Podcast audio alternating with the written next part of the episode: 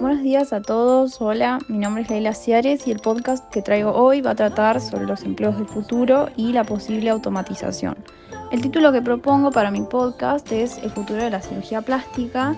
Espero que les guste y empieza así.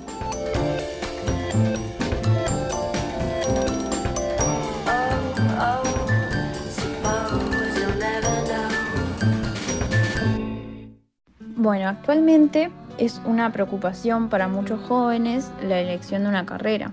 Es una decisión difícil ya que determinará una parte de su vida en el futuro y como toda decisión necesita ser pensada y procesada. Si a mí años atrás me preguntaban de qué me veía trabajando cuando fuera adulta, hubiera respondido algún oficio relacionado al área de las artes sin embargo, el año 2020 sirvió para analizarme y problematizarme y fue aquí cuando me planteé estudiar medicina. Recalco, yo desde chica siempre dije que nunca estudiaría esta carrera porque no podría manejar situaciones de alarma y estrés y a la vez ayudar a alguien en este proceso porque yo me rebajaría al mismo nivel de desesperación. Pero a pesar de ello cambié mi forma de ser, se me presentaron algunas situaciones en las que me vi enfrentando mis mayores miedos y fue ahí cuando me di cuenta que era capaz de ayudar a las personas a superar las emociones negativas eh, que nacen a partir de las inseguridades. Entonces eh, me decidí por la especialización en cirugía plástica que se enmarca dentro de la carrera de medicina, ya que eh, reunía tales características de ayudar a las personas a empezar a sentirse ellas no obstante, hoy me pregunto, ¿será la carrera que quiero seguir sostenible en el futuro para que los seres humanos sigan operando en vez de que las máquinas tomen el control? Y en mi opinión, sí lo será, seguirá siendo llevada a cabo por humanos, pero incorporando nuevas tecnologías utilizables. Antes de seguir avanzando y conocer cuáles son mis argumentos, eh, me gustaría aclarar que en todo momento cuando hablo de cirugía plástica hago referencia tanto a cirugías estéticas como cirugías reconstructivas, porque bueno, justamente de eso es eh, de lo que trata la carrera de cirugía plástica, justamente abarca estas dos ramas. Es por ello que en algunas ocasiones voy a hacer referencia a operaciones que no necesariamente tienen relación con aspectos estéticos, para que no hayan confusiones con la carrera de cirujano general. Pero bueno, ahora sí sigo. Desde siempre se supo que los cirujanos son capaces de estar alerta ante cualquier inconveniente. De acuerdo a Zenén Fernández, un especialista de segundo grado en cirugía general, todos reúnen algunas características especiales, como por ejemplo destreza, capacidad de decisión, buena pericia técnica y habilidad para trabajar en equipo y resolver problemas. Ante situaciones de riesgo, ellos actúan con rapidez y audacia y dirigen al equipo de quirófano hacia una solución. Pero, ¿qué pasaría si los robots tomaran el control? Esto causaría estragos en el quirófano, ya que ellos no podrían prever los inconvenientes o riesgos salientes en plena cirugía. Y yo considero este un punto determinante, ya que las máquinas estarían configuradas para cierta cirugía y solo seguirían el procedimiento correspondiente, por lo que ante una situación atípica no presentarían respuesta alguna.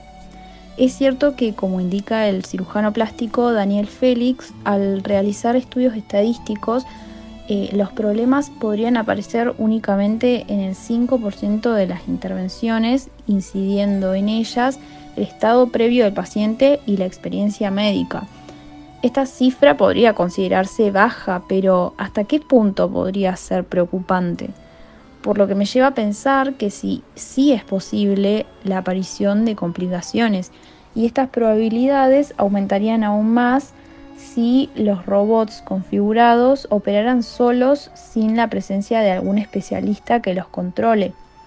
Imaginemos las consecuencias terribles que ocurrirían sin ningún tipo de intervención humana, las máquinas se adueñarían del quirófano y en el caso de que algo salga mal, podrían haber fallas estéticas angustiantes que acentúen las inseguridades aún más incluso. Es por eso que siempre es necesario tener en cuenta todas las posibles situaciones que podrían darse, por más drásticas que sean, como yo lo estoy planteando ahora, ya que todo debe tener alguna solución que lo prevea, porque si no, el procedimiento no podría ser llevado a cabo. Es por ello que pienso que las cirugías no podrían ser comandadas únicamente por robots, sin ningún tipo de intervención humana. Siempre se necesitaría la supervisión de algún especialista, ya sea para configurar el procedimiento específico a seguir o complementar el trabajo hecho por el robot, ya que darle el total control de las cirugías podría desencadenar en situaciones no previstas, como las ya mencionadas, que necesiten las eh, habilidades de los cirujanos como por ejemplo eh, la capacidad de decidir rápidamente ante estos problemas. Entonces, en este punto puedo afirmar que se seguiría sosteniendo la carrera ya que el cirujano ocuparía el puesto decisivo en todo momento. Por otro lado, también es importante considerar que el asesoramiento y calidez que ofrece un cirujano en el camino a la elección de los cambios es algo que las máquinas no podrían reemplazar. Es cierto que la cirugía robótica reúne ciertas características que la hacen muy competente ante los cirujanos convencionales, tales como especifica la estudiante de informática y robótica Maciel Cruz, la mayor precisión, el poder trabajar sin condición de cansarse y la rapidez y velocidad de asesoramiento. Sin embargo, algo que nunca podrán ofrecer es el sentimiento de acompañamiento al paciente. El neurocientífico Giacomo Risolati explica que los robots pueden imitar, no sentir. Se puede crear un robot que parece que siente emociones, por ejemplo, que se pone rojo en determinados momentos, como para indicar que está enojado, pero en realidad no siente nada. Se pueden crear procesos de tipo integrativo, cognitivo, pero no fenomenológicos. Desafortunadamente, esta característica es una de las más importantes en los cirujanos plásticos, por no decir fundamental, y es aquella que todos los cirujanos deberían ofrecer a sus pacientes en el camino del asesoramiento. Por ejemplo, la clínica Pancienen, un centro destinado a brindar un servicio distintivo en cirugía plástica y reparadora, se presenta ante sus clientes con una política de calidad, en la cual detalla que somos conscientes que la calidad médica es el factor más importante cuando el paciente tiene que tomar una decisión tan trascendente en la vida. Además de que también nos adelanta que valoramos y respetamos la motivación particular e intimidad personal del paciente ayudándole a encontrar soluciones médicas posibles. Y aquí se puede ver claramente la importancia que los centros estéticos le dan al tipo de asesoramiento ofrecido dándonos a entender con anticipación que esta característica es lo que ellos más valoran y destacan. Por ende, puedo asegurar que en este punto los robots tampoco podrían reemplazar al típico cirujano plástico, ya que serían incapaces de ofrecer la contención, calidez, cordialidad y actitud de bienvenida que ellos ofrecen. Mi tercer argumento integra los últimos dos mencionados, ya que se puede ver de alguna manera ilustrado en ellos. Se podrían incorporar mejores tecnologías, pero estas funcionarían como complemento al trabajo del cirujano, proporcionando mayor eficiencia. Además de que los robots serían supervisados por un cirujano al operar y de que no podrían reemplazar la contención humana, estos sí podrían realizar otras tareas en conjunto con el cirujano para proporcionar un resultado mejor. Un ejemplo donde se puede observar esta situación en la que la tecnología robótica actúa como complemento al cirujano es en el Hospital Baptist ubicado en Miami, Florida, quienes detallan que la cirugía asistida por robot puede utilizarse para operaciones más complejas porque el robot ofrece mejoras adicionales que los cirujanos pueden utilizar para beneficiar al paciente. Pero en este enunciado lo que yo resalto y destaco es la palabra adicionales, ya que no se busca que reemplace al cirujano en su totalidad, sino que actúe como complemento y bueno, de ahí mi argumento. El hospital mencionado anteriormente, el Baptist Health, describe algunas ocasiones en las que los robots podrían ayudar como complemento. por ejemplo al utilizarlos como cámaras. De esta manera se podrían obtener imágenes estéreo de alta definición ampliadas hasta 10 veces más de lo que podría ver el ojo humano y en tiempo real de la cavidad a examinar, por lo que el cirujano podría observar una pantalla que muestra tales imágenes y realizar incisiones, es decir, cortes más precisos y pequeños en la zona a trabajar, lo cual se traduce en menor pérdida de sangre, cicatrices mínimas, estadías hospitalarias más cortas y un regreso más rápido a sus actividades diarias. Otra ocasión sería utilizando los brazos robóticos de la máquina, equipados con diminutos instrumentos, pudiendo girar 360 grados, rotando y curvándose según lo que dicta el cirujano. Esta característica permite a los instrumentos navegar por dentro del cuerpo de formas que le son imposibles a la mano humana. Por ende, el cirujano podría trabajar junto a la máquina robótica de manera complementaria, porque mientras ésta realiza trabajos que requieren de mayor precisión, el cirujano interviene en otra área a operar. De esta forma habría una mayor eficiencia y se evitarían cirugías largas y tediosas. Bueno, hasta ahora vengo mencionando eh, las ocasiones en las que los robots funcionarían como complemento, eh, como ya dije, al usarse como cámaras y al usar eh, estas máquinas robóticas que contienen brazos especiales. Em, pero también consideré interesante mencionar algunos ejemplos específicos de procedimientos en donde se puede utilizar la cirugía robótica como complemento al cirujano. Entre ellas destacan eh, la cirugía robótica para bajar de peso, en la cual se utilizan unos microinstrumentos robóticos que permiten al cirujano navegar meticulosamente por dentro del abdomen, protegiendo los tejidos adyacentes y los intestinos. También otro ejemplo es la cirugía de reconstrucción parcial de rodilla, en la que los cirujanos combinan estas dos técnicas que mencioné anteriormente, el uso de un brazo quirúrgico robótico y las cámaras de fibra óptica. Y esto resulta en pacientes que retienen más tejido sano normal. Con mi argumento puedo mencionar muchas investigaciones científicas nuevas y tecnologías que planean surgir en el futuro, por lo que consideré atractivo también para quienes me están escuchando eh, mencionar una tecnología que están desarrollando en la actualidad los investigadores financiados por el Instituto Nacional de Imágenes Biomédicas y Bioingeniería en el área de las intervenciones robóticas guiadas por imágenes, específicamente por imágenes. Estos investigadores estarían creando un robot portátil utilizará imágenes 3D de infrarrojo cercano para guiar la inserción de agujas en las venas.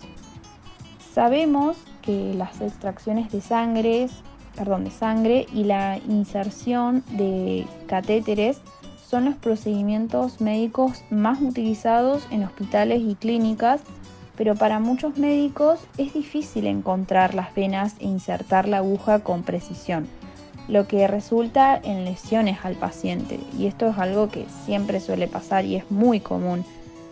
Entonces, eh, los investigadores apoyados por el NIBIB están desarrollando este robot médico portátil y ligero para ayudar, y acá resalto la palabra ayudar, a realizar estos procedimientos al proporcionar imágenes 3D de infrarrojo cercano para identificar una vena apropiada donde el robot pueda insertar la aguja. Entonces, siguiendo con mi argumento, los médicos podrían incorporar esta tecnología como complemento a la intervención general, facilitando el camino y proporcionando eficacia. Pero bueno, todas estas actividades que mencioné serían únicamente realizadas en acompañamiento al cirujano, sin reemplazar sus habilidades al 100%. Y es por esto que vuelvo a resaltar que la carrera de cirugía plástica sí sería sostenible en el tiempo.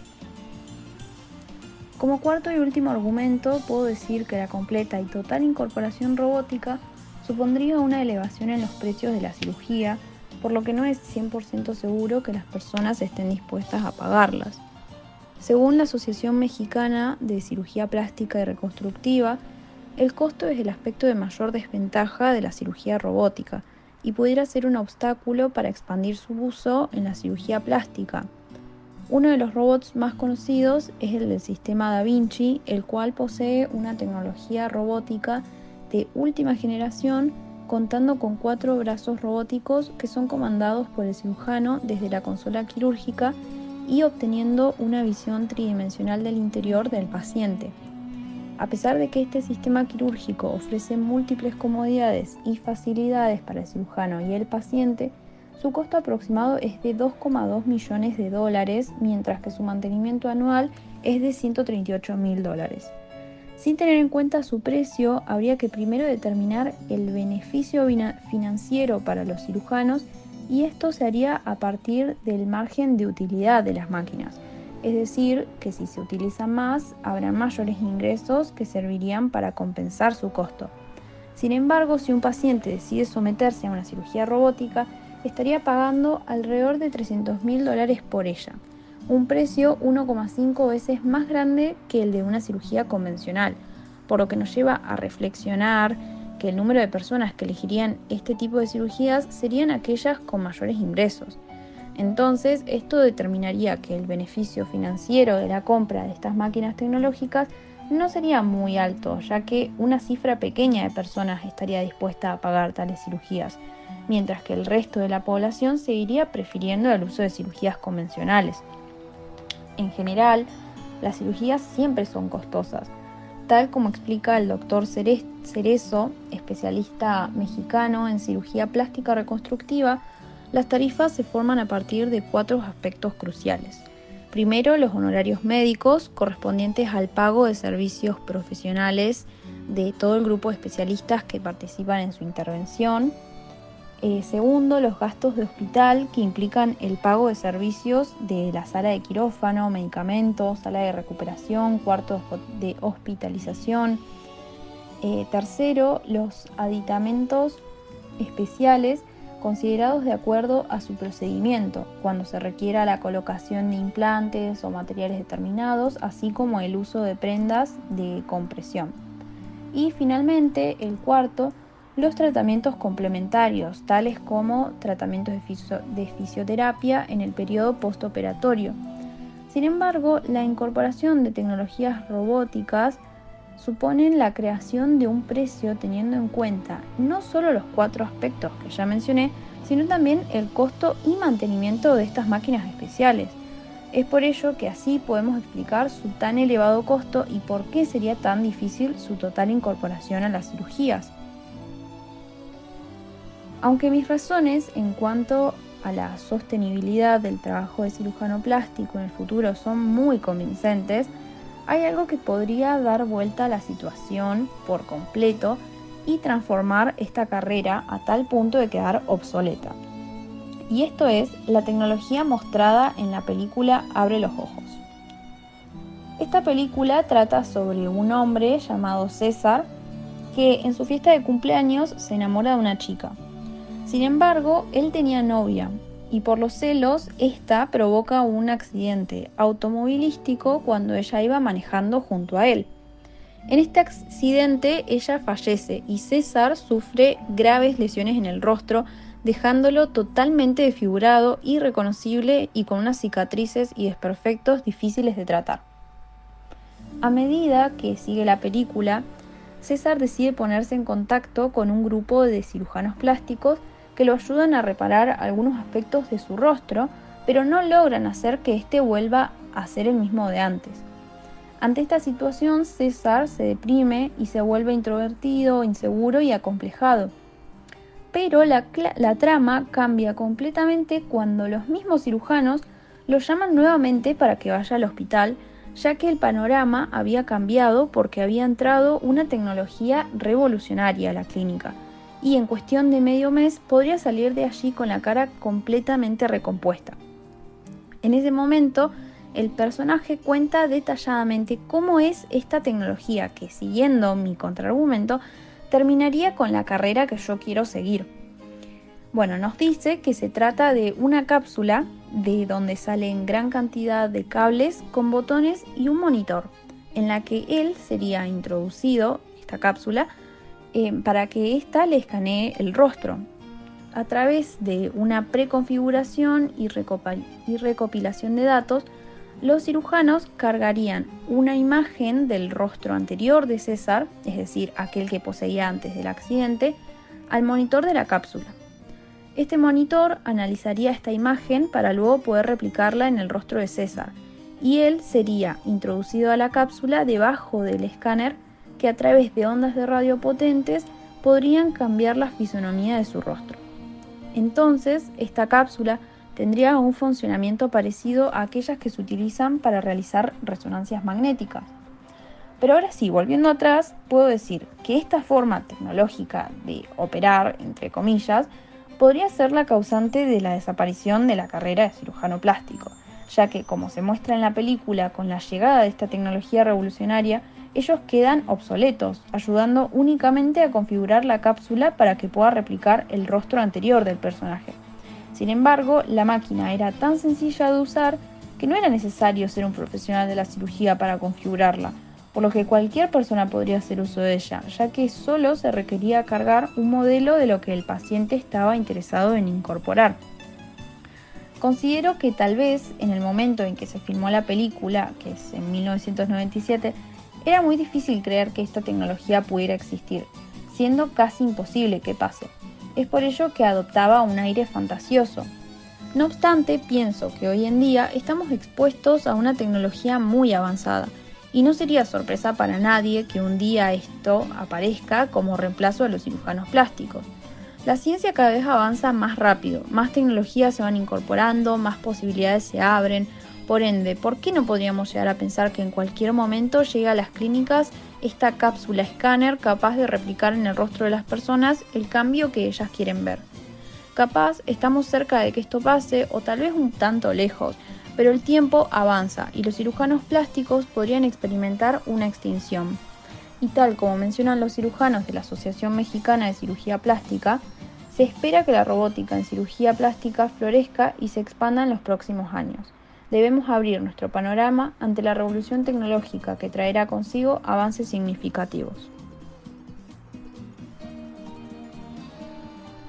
Para finalizar, puedo decir que a mi parecer, y como vengo sosteniendo desde un principio, la carrera de cirugía plástica sí será sostenible en el futuro, ya que los cirujanos son capaces de estar alerta ante cualquier inconveniente, mientras que las máquinas no pueden preverlos, así como también que el asesoramiento y calidez que ofrece un cirujano en el camino a la elección de los cambios es algo que las máquinas no podrían reemplazar. Además, porque las tecnologías incorporadas funcionarían únicamente como complemento al trabajo del cirujano, proporcionando mayor eficiencia pero nunca reemplazando sus habilidades al 100%. Y por último, porque la completa y total incorporación robótica supondría una elevación en los precios de la cirugía, por lo que las personas no estarían dispuestas a pagarlas. Estos cuatro argumentos son los pilares de mi opinión personal, y considero que a corto plazo nada podría desvanecerla ya que, como expliqué detalladamente cada uno, todo cierra en que la carrera de cirugía plástica sí será sostenible en el tiempo. Sin embargo, solo la tecnología que propone la película Abre los Ojos sería capaz de derribar mi creencia y así también extinguir por completo la carrera que quiero estudiar. Pero para que esto sea posible se necesitan grandes avances en la ciencia y en la tecnología, por lo que recién en un futuro lejano será posible que esto pase. Por ahora, considero mi propuesta argumentativa como sostenible y confiable en estos momentos. Pero cuando se trata del futuro, este es muy incierto y no se podría afirmar o negar nada, solo estar abiertos a lo que podría suceder. Y ahora sí, para dar el cierre a todo mi podcast, tengo para decir una última frase que la reflexioné yo, y es que de algo estoy muy segura, y es que aquello que hace un cirujano, un cirujano no es la velocidad a la que trabajan o la carga de trabajo que soportan, como lo harían los robots, sino sus manos, la mente y el corazón con la que conducen sus habilidades en el quirófano. Muchas gracias por escuchar y espero que les haya gustado mi podcast.